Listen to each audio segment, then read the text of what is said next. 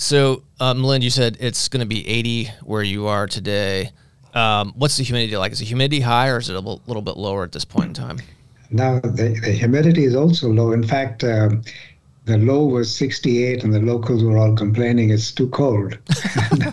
it, so it's um, sounds perfect. It's, it's, very nice. Yeah, it, yeah. it's uh, sun sun comes out, and it is winter here, and this is their winter. Okay. So how long have you been there, and how long are you are you staying?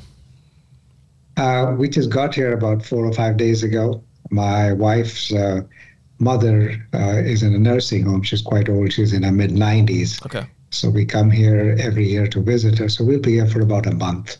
Okay, nice. Well, enjoy, travel safe, enjoy the weather. Thank you.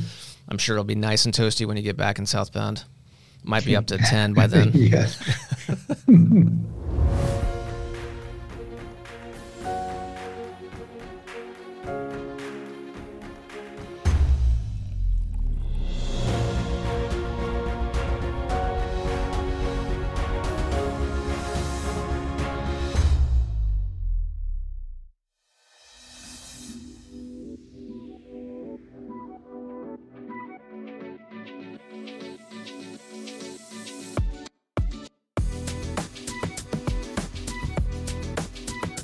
Uh, today we are joined by Sanjay Milind Agtey. Uh, hopefully I pronounced that correctly. If I didn't, please correct me. Uh, representing a company called Nimbello uh, up in South Bend, Indiana. Um, guys, why don't, uh, welcome to the Industrious Podcast, first of all, and then why don't you uh, provide a little intro on yourselves? Great. Um, Sanjay Agtey. I do business development over at Nimbello. I've been here for about three years. Uh, went to undergrad at IU Kelley School of Business and got my MBA from Notre Dame, but um, used to live in Boston and Chicago and been back in South Bend for about three years and really love what you all do and, and excited to, to talk more and, and just share what we do. Glad to have another Hoosier on the podcast. Um, ask, let me ask you this: What high school did you go to in South? Did you, did you go to high school in South Bend? I did, yeah. I went to uh, South Bend Clay. Clay. So winner of uh, 1994 state champs in basketball before the uh, the class system, which was a high, and unfortunately this May this June is a, a low due to city population Clay High's closing. So oh really? Wow. So it's sad, but all the memorabilia is, is up for sale. So if you, if you want any, I can I can send you me up. Okay, great. So let me ask you this, and I probably know the answer, but what drew you to IU for undergrad? Ah, uh, well, as we'll probably get along, and, and you all probably have seen uh, family. So I've got one older sister. Uh, she's three years older. She went to IU, okay. and uh, my father being a tax person and helping pay for tuition. I think in-state tuition helps sell it as well. Of course, I have two kids in college right now, and I can completely relate to that. one of which is in-state, one of which is out of state, and there's a, a stark difference. Let me just say that. yeah. Yeah, I understand. Okay, great. welcome. So I, I'm I'm noticing on the uh, in the video feed, obviously you've got you're, you're flying the flag figuratively and somewhat literally on the Nimbello. What what is the nautical theme background there? Yeah, I'll uh, I'll let Milind take it and he can kind of put it in his intro because it, it ties to, to him and his his background. All right. Thank you, Sanjay. Uh, yes, my name is Milind Agtey, and as Sanjay mentioned, he is uh, my son. I originally am from India and I came to the US about 45 years ago. Uh, came and joined Notre Dame, uh, did my MBA there. And after I finished, which was in the late 70s, uh, to put it in perspective, Joe Montana, I played for Notre Dame back then. Nice. So that dates me a little bit. Um, after that, I joined, at that time, it was a very small CPA firm based in South Bend called Crowe Chizek, mm-hmm. which is now probably about the fifth or the sixth largest in the country. Yep. And uh, just stayed in South Bend thereafter. I, I am a CPA by background, and I was a partner at Crowe for many years until about 15 years ago, I started in Nimbello. But uh, to answer your question about the shirt and the flags on Sanjay's uh, shirt, prior to coming to the US, my previous career was completely different. I was uh, in the merchant navy, and uh, worked on cargo ships and oil tankers and everything other than these passenger ships. And I worked there for many, many years and then got married and wanted to have a change of career because staying on a ship is great as long as you're single. It's not very good when you're trying to raise a family. The unfortunate part was the only thing I could do was to steer a ship, and there's not too many jobs ashore with that skill set. So uh, I, I, left that, came to Notre Dame. But um, in uh, in the merchant navy on, on these big ships that I was on, including massive oil tankers, um, way back before radio was invented, the way ships communicated with each other was using flags. And since the British were the ones who pretty much invented everything, uh, they created a series of flags which represent every letter and every number in the English language. And so uh, ships communicated with each other by hoisting three or four or five flags in a code, and then the other ship would read it. So the shirt that Sanjay is wearing, each of those flags represents that individual letter in the English language. So for those who understand or have been in the merchant navy, they would be able to read that and wouldn't have to read the word Nimbello. They could read the word by looking at the flags. Right. Awesome. Very cool. So Sanjay, what he's saying is that you're just taking his word for it. We don't really know what it says. exactly. In, in fact, uh, as any person going through the shirt swag game, I, I went to Etsy, found a person and did it. And I, I did it kind of without uh, telling Milind. So when the shirt came, I, I was really hoping. like fingers right crossed. Uh, exactly. Uh, luckily, I, I, think the person in the shop we went uh, knocked it out of the park. So so we're good on that one. Yeah, yeah. I like it. Plays cool. well. Of course, I'm thinking Captain Phillips right now, but maybe because I just watched that movie. Yeah, that's fair. That's a good story, though. I like it. Uh, so, Milind, I have to ask you're at Crowe for a while. Um, been there for probably how, how, long had you been there before uh, you started Nimbello? Uh, I was at Crowe for 22 years. 22 years. So you're you're pretty yeah. set. You've been there for 22 years. You're a partner. What kind of like what what ignites most entrepreneurs? What made you decide to take the leap and take the risk of leaving something that you've been doing for 22 years? You're probably pretty comfortable in a, in a good position, and go out and, and do this. What what what need did you see out in the marketplace that you needed to to, to jump to to fulfill? That's a very interesting question. Um, I had always wanted to start something on my own from scratch. Uh, Crowe was a partnership. I was a partner, and in theory, I was an entrepreneur there, and Crowe was growing very rapidly. But I wanted to do something right from scratch. And it's interesting, uh, I had read a book, uh, and the comment in that was it, it was based on something called the center pole theory. And the center pole theory was that if you look at a circus tent, the entire tent is supported by a middle pole, which is the main tent pole. And they said most entrepreneurs at some point just want to knock that pole off, recognizing that the top is going to fall down, but then they build an entirely new, you know, tent after that. So that was it. I was in Crowe. The tent was massively growing, and but I wanted to build my own tent, and so I took the plunge, which most of my friends told me was about the stupidest thing I could have done because everybody else was trying to get to the position I was in, which was I was a CPA, I was a partner. It's a little bit like tenure. You, you know, you just stay in there, and the firm was growing rapidly. Right. So I have to ask you, and and I get this or entrepreneurs get asked this question a lot, and the answer tends to be very similar, and that is when you heard your friends, family, etc., say, uh, "No, that's crazy. Just you know, stay where you're at. You're in a good spot." Did that further motivate you to do it, or did you start second guessing uh, yourself? Yeah, yeah.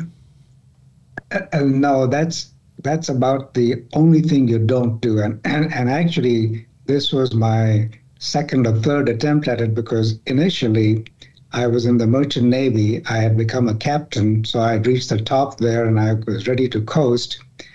And then I gave all of that up, took all of my savings, came to the US.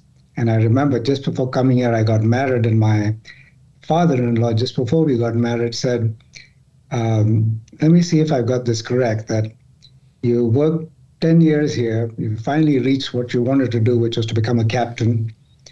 You are now going to give up that job, go to a different country, take all of your savings, spend it on something, get a degree. At the end of that time, you will have no job, you will have no money. Is that correct? And I said, That's pretty much correct. And he says, So give it. me one reason why I should let my daughter marry you. and I said, I really don't, well, have a that? good reason. so uh, I came here with that thing, and um, most immigrants, when they come here, the one thing that they all have in common is that the safety net is cut. There is no plan B. There is only a plan A. And if there's only a plan A, you work extremely hard to succeed. So, to answer your question, when I was doing this, you know, you just got to go with your gut feel. You know that, you know, some things that you're doing are probably wrong, but you have uh, innate sense in your ability to fix everything.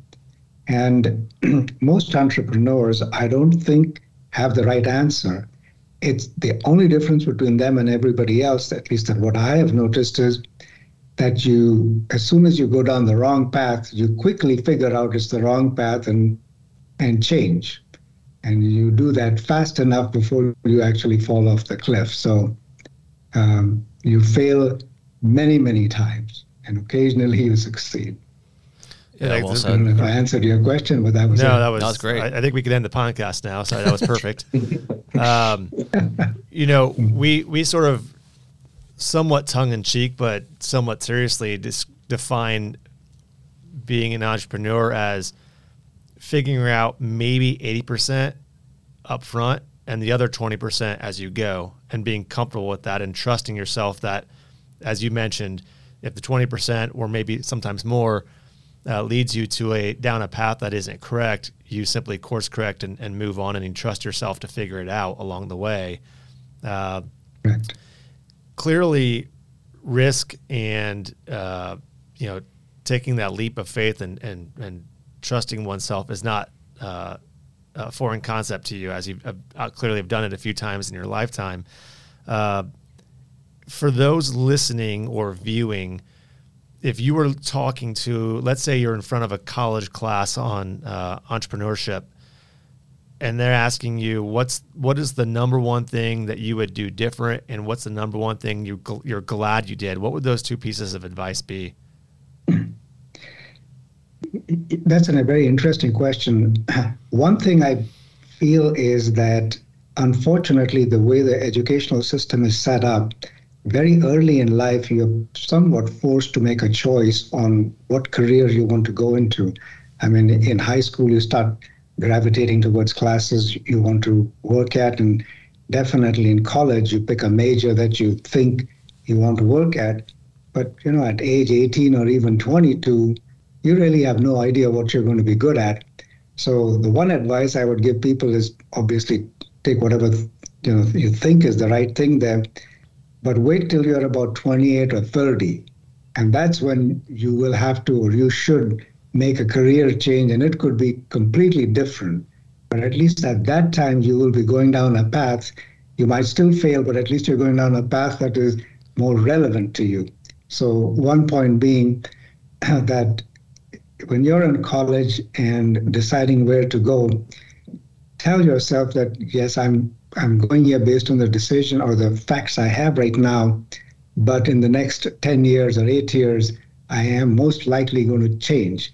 Because if you don't, you're probably going to get stuck in a job that you don't like and you're going to be there for the rest of your life. I, it's it's somewhat funny. It's my oldest child is 17, a junior in high school, and so we're just on the front end of the, of the college search process. And he, mm-hmm. he's constantly asking, you know, if I went to business school, what do business majors do? What are some of the different concentrations? What if I want to go into medicine? How do I, you know, he's just sort of throwing a lot of things out there to try and sort out what he thinks he might want to do. And my my wife and I have said to him, you know, it's okay to to think you want to do something now and, and into college, but just know that it's probably going to change. And then that's okay too. Exactly. Exactly. And and that's the message. It is, you know, do what you want right now, but in the next uh, in fact, Sanjay will probably attest to this when he was a freshman his older sister was a senior, and when it was time for him to choose his major, he asked her what major should she choose, and she said, "Well, Sanj, do you have a passion for anything, whether it is music or stone carving or anything?" And he said, "Not really." She said, "If you don't have a passion for anything, take accounting." And I'm thinking, yeah, I'm an accountant, and you're telling my son, if you don't have a passion for anything, take accounting because you'll get a job. and that was true. no offense so, taken, right? Was okay. So Sanjay, turn the, the the focus to you. I don't know uh, what how old you were when your father left Crowe and, and went out on his own. Uh, but what what knowing his story and obviously you know being raised in that household, how is that rubbed off on you uh, in terms of your spirit of of wanting to go out and, and do your thing? Yeah, I, I, mean, I think I was probably in the camp of his uh, his his coworkers and maybe even my mom of thinking he's a bit, you know, good. life seemed good. Life life was set, and uh, seeing him, you know, bet on himself. It, you know, I, I think behind the scenes you see it and you're like, you you can kind of respect someone betting on on themselves, but being you know 18 years old and having having life be pretty cush, that seems pretty easy, right? you know, so that that that was there, but uh, you know, some of the things Milind says has, has definitely resonated, and, and what my sister Sunitha said. I did. I had a finance and accounting major undergrad at at IU. Graduated. I had two internships with Crowe. They were my first job out of college. How'd you, how'd you um, nail that? Yeah, exactly. I, I, think someone on this podcast probably helped, but uh, but but got those, and uh, I was an auditor, and it was great. You know, some of the some of the kids from IU, they uh, they worked for the big four accounting firms, and you just audited maybe cash at Coca Cola. You know, for for a long time, didn't really get to see much, but with with Crowe, you were able to talk to you know CFOs, CEOs, you know your parents, people people running, you know, Acessa or different businesses in Elkhart, Indiana, and got a good feel feel of that. Um, I think one thing I quickly recognized was I, I, probably wasn't the best accountant though. A lot of times, if you uh, you do the year-end audits, you uh, at the time uh, the papers were just coming out where you could kind of copy and paste the, the previous year's Excel file, and oftentimes the tax partner and audit partner would come out and uh, say, "Oh wow, Sanjay, you you you've done a good job, but all these notes seem very similar to last year. And I was like, oh, yeah, they, they, look good. Why, why did I need to do any extra work? So, so quickly I realized I, I probably should find a, a transition path to a, a new career, which uh, I then uh, shifted to uh, Groupon early on in, in Chicago. Um, and that kind of gave me that that love for startups and and you know I was one of the first I think 70 employees. I actually was uh, responsible for launching Groupon in Indianapolis.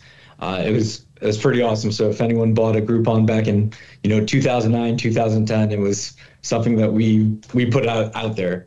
Um, so I, to answer your question, it you know I, I thought it was probably too risk taking for my liking and to set it up. But now uh, seeing it, I, I think I, anyone who's interested in betting on themselves, I'd, I'd want to hang out with them. Yeah, and I th- you're quite a bit younger than I am, but you've probably already started to see this with your friends from IU, and that is how many uh, not just jobs that they may have changed since graduating, but you know.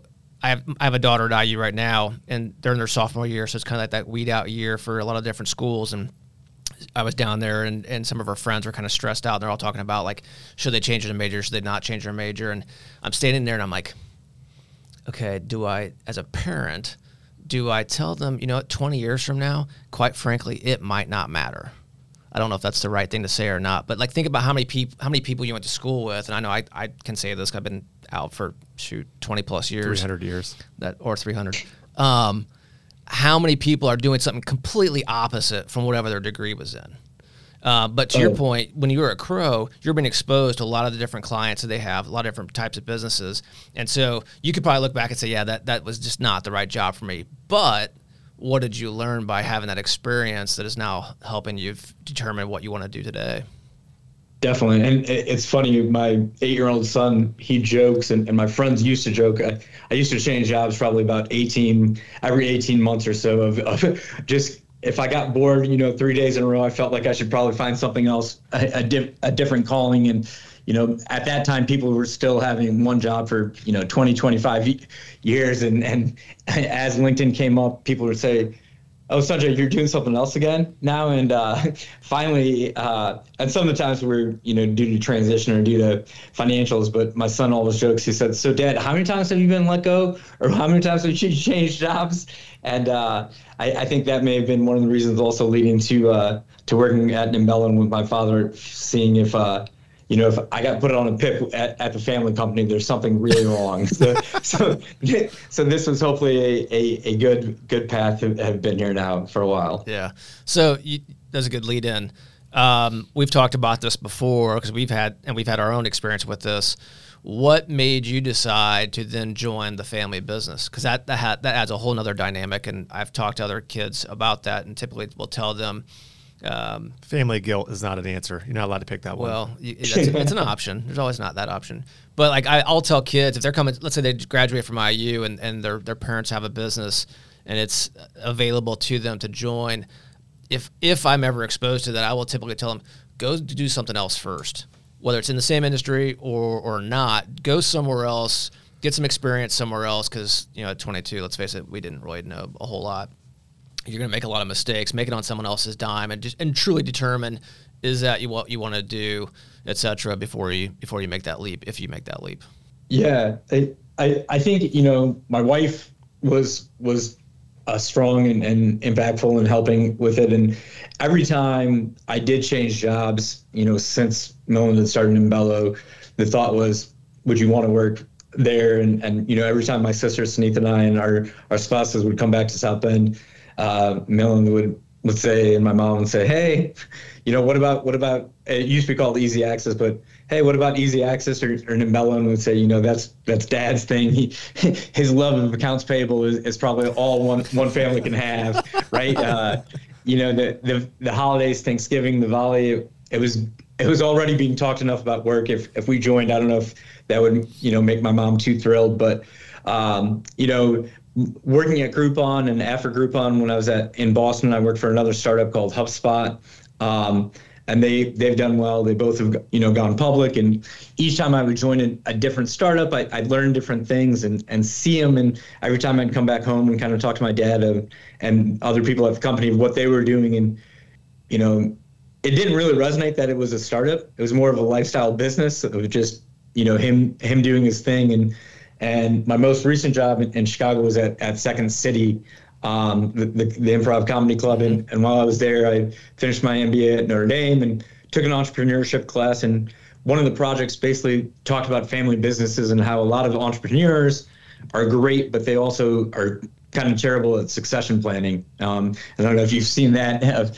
so, you know, just hearing what my dad's thoughts were for the future or in, in general, I was leaving Second City. I was interviewing at, at Stripe at the time, and I just thought, you know, bringing a million dollars or, or growing a book of business for a massive company would be great, but doing that for a family business and seeing it grow and help them retire earlier was probably a lot more impactful at the time, and kind of jumped on. Cool, Belinda. What's what's your version of that story?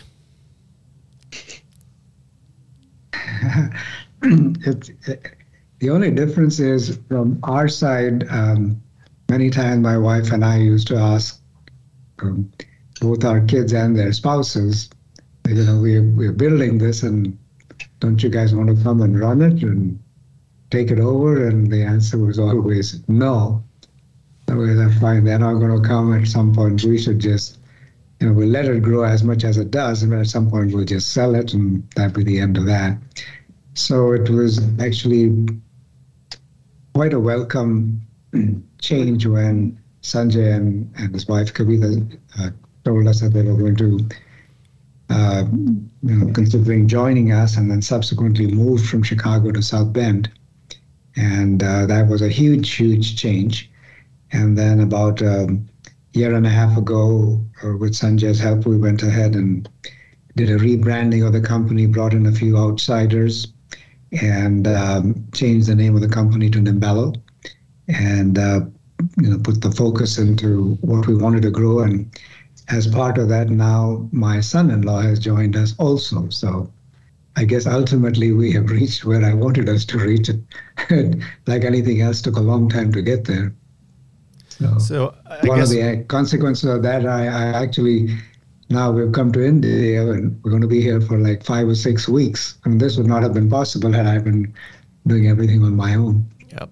So, I'm sorry, I didn't mean to interrupt. No, no I, I think the the hard work and and risk that you've taken is obviously paying off into a not only a lifestyle for you and your wife to be able to, to travel and, and see extended family and whatnot, but to then have a legacy that is still that, you're here to see now, but that you know will live on, you know, beyond uh, your time, and not just in general, but it, that's being taken care of by family has got to, uh, you know, really have a be a source of pride for you.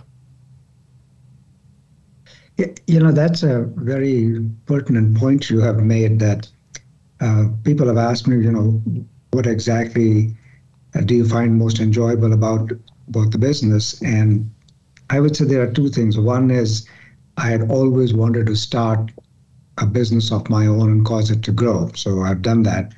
But I later realized I think the bigger thing is prior to COVID, when everybody used to be sitting in the office, I could walk in and look at those people there and feel that I am providing, you know, a job and a lifestyle for most of the people sitting here.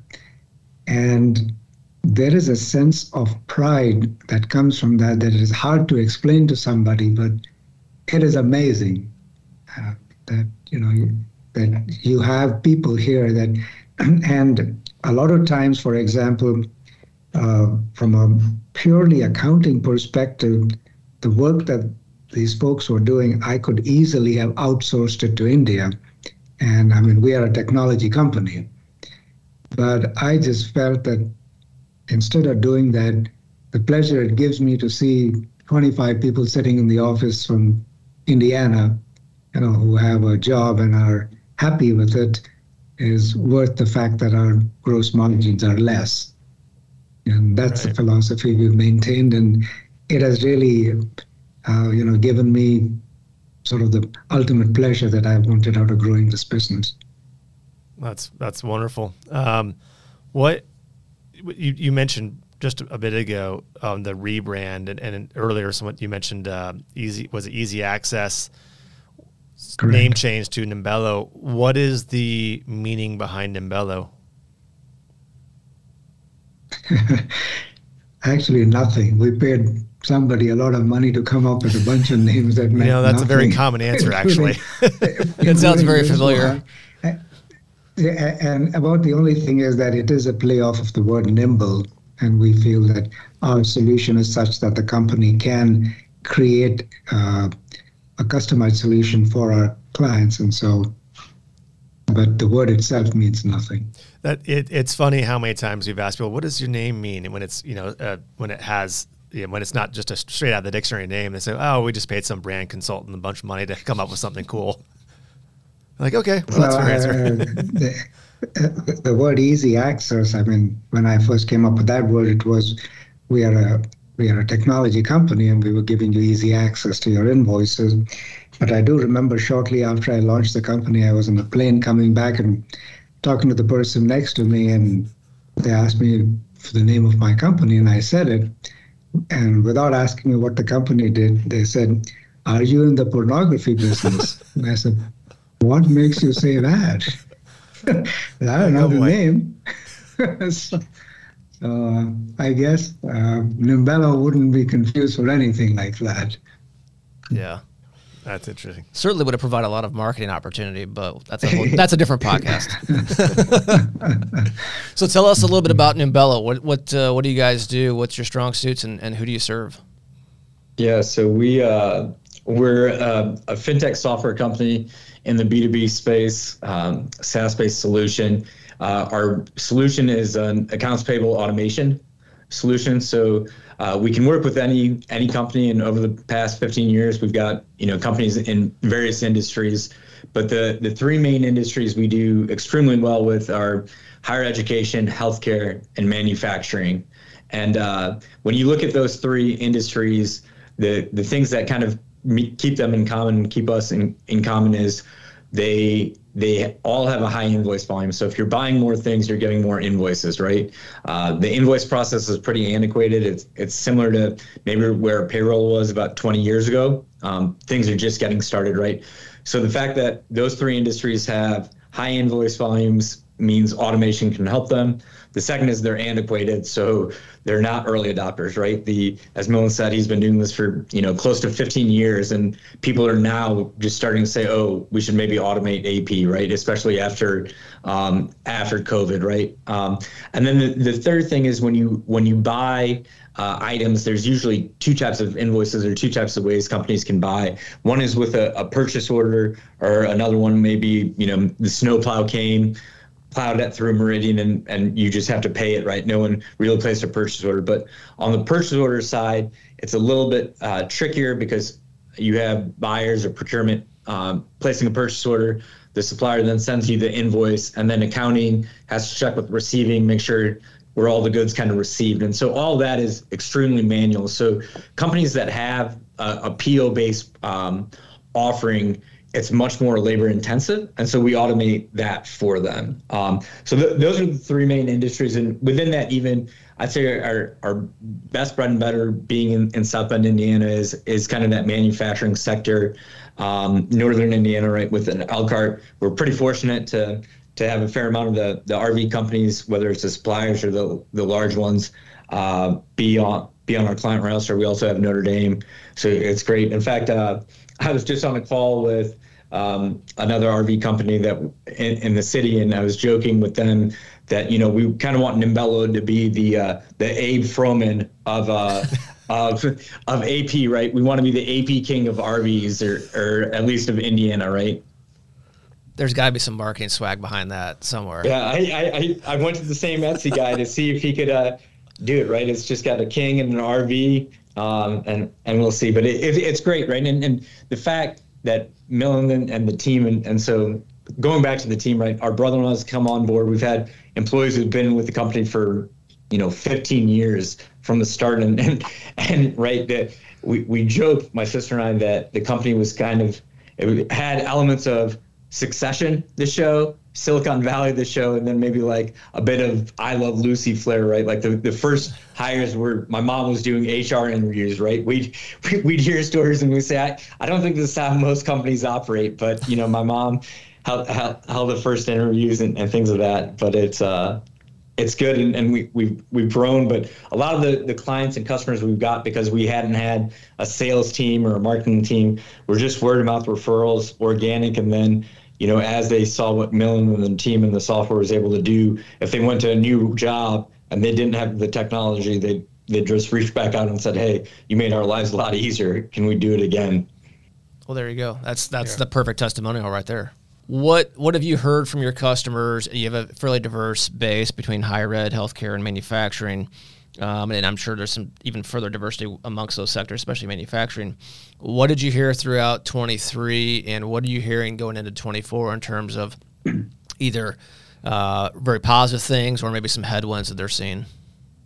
Yeah, I think one of the, the common themes again in within RV manufacturing or manufacturing in general, right? They coming out of COVID, they they were growing. You know, they they couldn't keep inventory on stock, and if a business is growing in the manufacturing sector, they're either acquiring new companies or buying more supplies. So their invoice volumes grows. They need our software more, right? And and a couple things they said is it's just tough to hire, right? In good times, it's tough to hire good talent. You have to use Indeed. You have to try to find find staff. But um, you know whether it's kids coming out of Clay High School or different high schools, it the AP role is traditionally very manual and very you know, data entry heavy, right? So someone who may have been at the company for 20 years and is, has a great system likes the role and likes doing it. Uh, someone who's coming in out of 18 and used to playing, you know, Fortnite or different games, they'll probably leave within an hour if you tell them to open, you know, 100 emails or paper mails and enter this into a system without technology, right? So, you know, the, the hiring challenges they, they've stayed, and, and that's whether they're growing or even during tough times to try to replace people. So they, they're looking to, to automate things there. Uh, another thing we're fortunate in Indiana with with the readiness grants and, and Conexus and some of those winners, right? You've seen a lot of talk about manufacturing 4.0. Everyone's very focused on automation and, and process improvements, and a lot of it's on the front end, you know, making making the robots, making production faster. But the now owners and CFOs and and you know continuous improvement people are looking at the back end. How do we make that better? How do we make our lives easier so people can go on PTO and doesn't come back to you know 200 emails they have to approve. Yeah, and then what role? Uh, you know, this goes into a whole other snowball topic, but how does AI fit into all that? And I think we're still trying to figure that out. Yeah. Yeah. Yeah. it's good but stuff. I, I think most most is good. And then you know, one thing that when I was reaching out to you and heard one of your other podcasts of other family-owned businesses is right similar to to when our family would hear Milind talk about the company succession planning or, or, or things different, right? So within manufacturing, when new owners are coming on board, whether a private equity shop bought them and they're looking to make, um, you know, revenue adjustments or decrease expenses, or you know, a second generation owner is coming in, right? We we've seen the the early adopters, the, the software companies, they're always looking at the greatest new technologies, right? These manufacturing companies, they're doing it, they're producing great product, but they may be very expensive to switch to a new ERP or accounting system. They're they're just trying to get by with a, a system that is legacy, right? Microsoft may no longer be supporting it, Infor may no longer be supporting it, but their whole business runs on it. And and but the new leadership is looking to make lives easier and looking to so right 10 15 years ago we'll talk to a company they say we'll just put more manpower behind it, or, or you know, we'll just keep stubbing our toe and and you know, white knuckle through it. But now everyone sees the benefit of technology, and they say, okay, well, this is silly. We can't even hire because we've got invoices or files everywhere in the cubicles. We we should automate or digitize this. Can you help us? Mm-hmm.